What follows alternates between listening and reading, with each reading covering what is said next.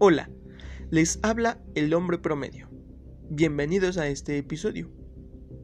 Como ya vieron, en esta ocasión voy a hablar acerca de un suceso que por más que quisiera que fuera una historia, una leyenda, un cuento o una película, desgraciadamente es algo que ocurrió en la vida real.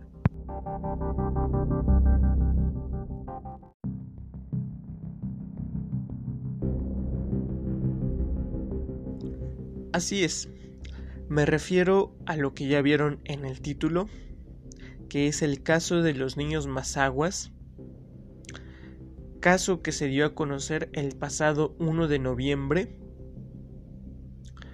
y que se supo gracias a que la persona de nombre Edgar, conocida como el Zúñiga, de 39 años de edad,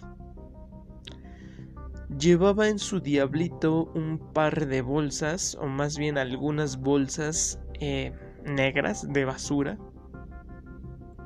Iba como si nada por las calles del centro histórico hasta que no sé si decir afortunada o desafortunadamente se tropezó enfrente de un par de policías al tropezarse se le cayeron las bolsas que transportaba y pues al intentar recogerlas y reacomodarlas en su diablito, pues los policías alcanzaron a percatarse que eran bolsas pesadas, lo cual se vio sospechoso y procedieron a interrogar a esta persona.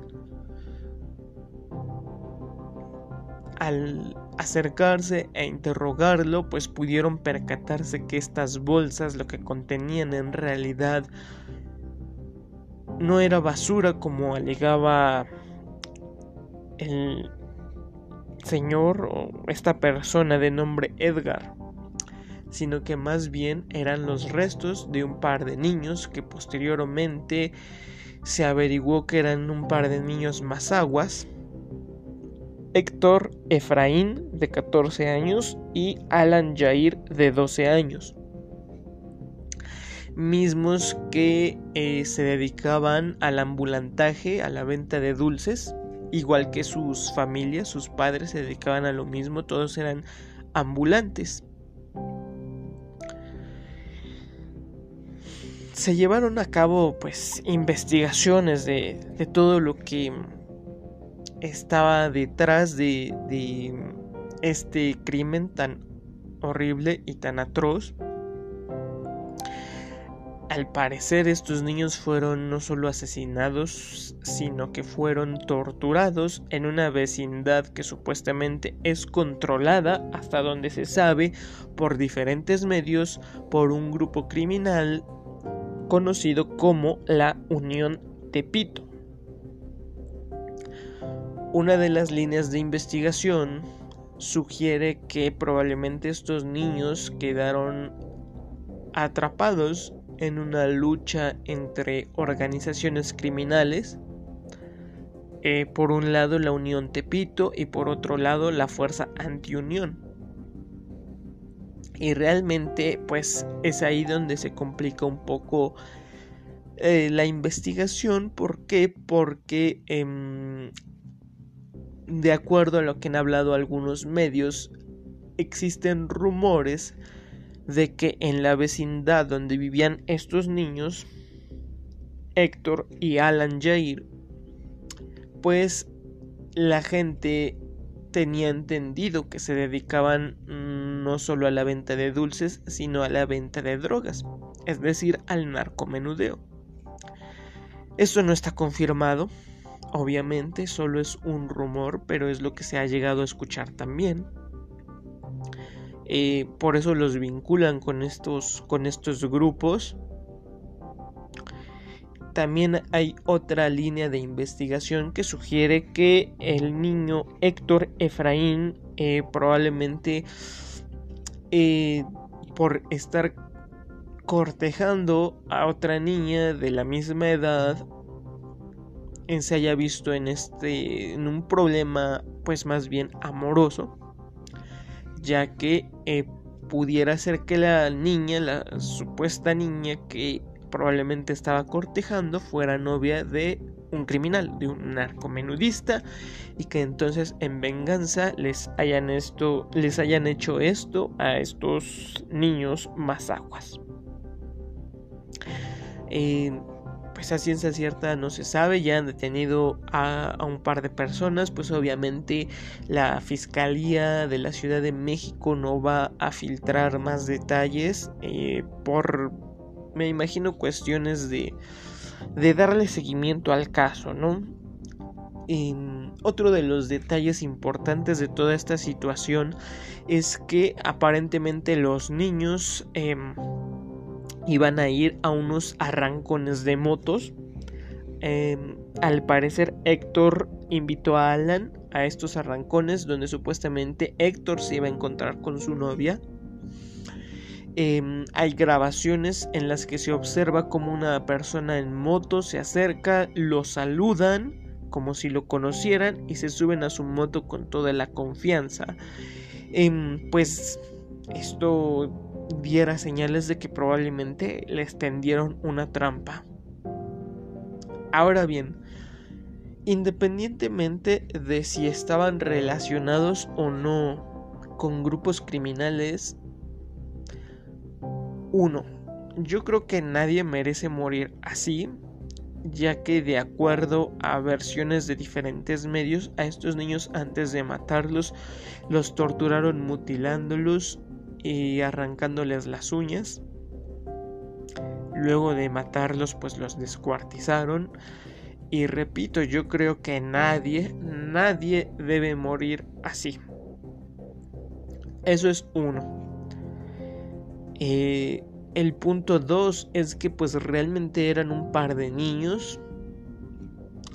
Y no sé, no sé la situación en la que estaban, no sé realmente a lo que se dedicaban, pero el punto pues es que eran niños en situación pues de vulnerabilidad de familias de escasos recursos que venían de, de una población indígena que llegaron a una ciudad muy grande y pues que sus padres obviamente al trabajar todo el día dedicándose al ambulantaje pues estos niños casi casi se tenían que criar solos y pues digo era era muy fácil que cayeran en en los peligros que hay en las calles hoy en día. Y pues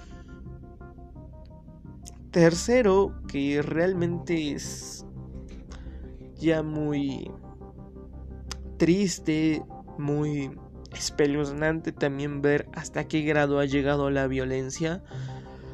Si no es porque este señor, el Zúñiga, se hubiera tropezado y hubiera tirado las bolsas accidentalmente, no se sabría qué es lo que pasó con estos niños. Quizá hubieran salido un par de carteles de se busca o desaparecido o de la perdón, o de la alerta Amber, pero de ahí no hubiera pasado.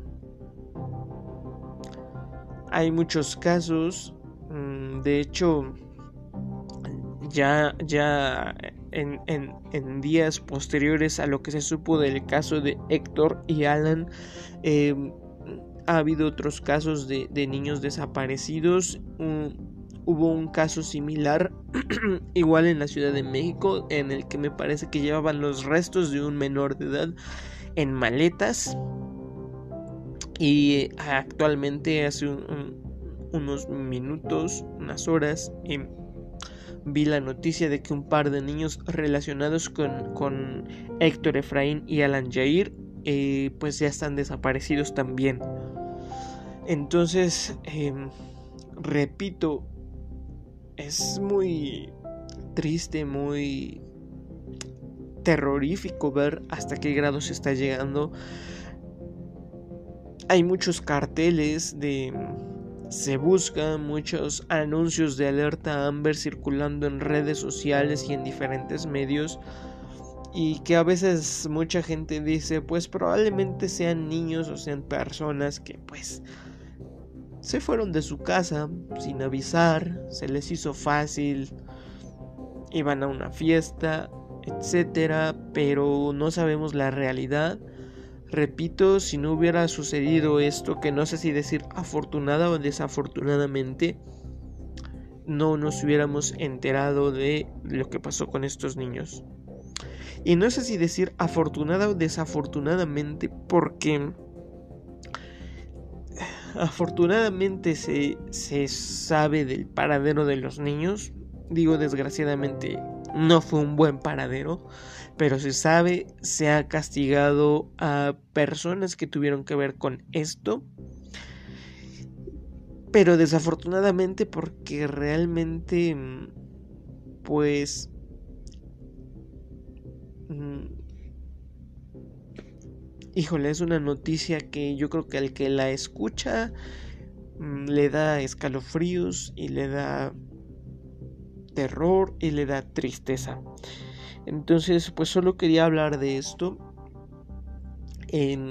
me faltó mencionar que la madre de uno de estos niños, no recuerdo cuál de cuál de los dos, pero estaba diciendo que ellos ya no quieren más problemas, que ya dejaran esto por la paz, eh, que ellos no no iban a estar pidiendo justicia. Aclaro la señora que sí se iban a presentar a las audiencias en el Ministerio Público, pero que no iban a estar, digamos, manifestándose, haciendo marchas para exigir justicia, pues es entendible, yo creo que habla desde el miedo y desde el miedo de alguien que ya perdió a un ser querido, ¿no? Entonces, pues es entendible. Es entendible y pues eh, lo único que queda es pues reflexionar, ¿no? Reflexionar. Eh, si alguien llega a escuchar esto, que sea padre de familia, pues cuidar a sus hijos en la medida de lo posible. Digo, la violencia puede llegar a, a cualquier parte, a cualquiera le puede tocar, pero si se puede evitar lo más que se pueda, pues hay que hacerlo. Eh, padres cuiden a sus hijos, estén al pendiente pues de sus amistades, de a dónde salen, de con quién y pues niños, jóvenes em, tengan cuidado, no todo lo que brilla es oro. Em, no quiero sonar paranoico, pero pues no se pueden fiar de cualquier persona que se dice ser su amigo y pues también tengan cuidado dónde se meten, con quién se juntan. Em, no existe tal cosa como el dinero fácil. Y pues bueno, solo es una reflexión que queda. En, en este caso, pues al parecer se van a castigar a los culpables que no a los culpables reales, porque los culpables reales pues son los líderes de estas organizaciones criminales que por lo regular em, pues en su mayoría siguen pues operando, ¿no? Castigan pues a los a los de abajo, a los directamente responsables, a los responsables materiales de todo esto, pero pues desgraciadamente con esto no se va a acabar porque como dije a los a los líderes muchas veces no los atrapan y pues obviamente no los castigan.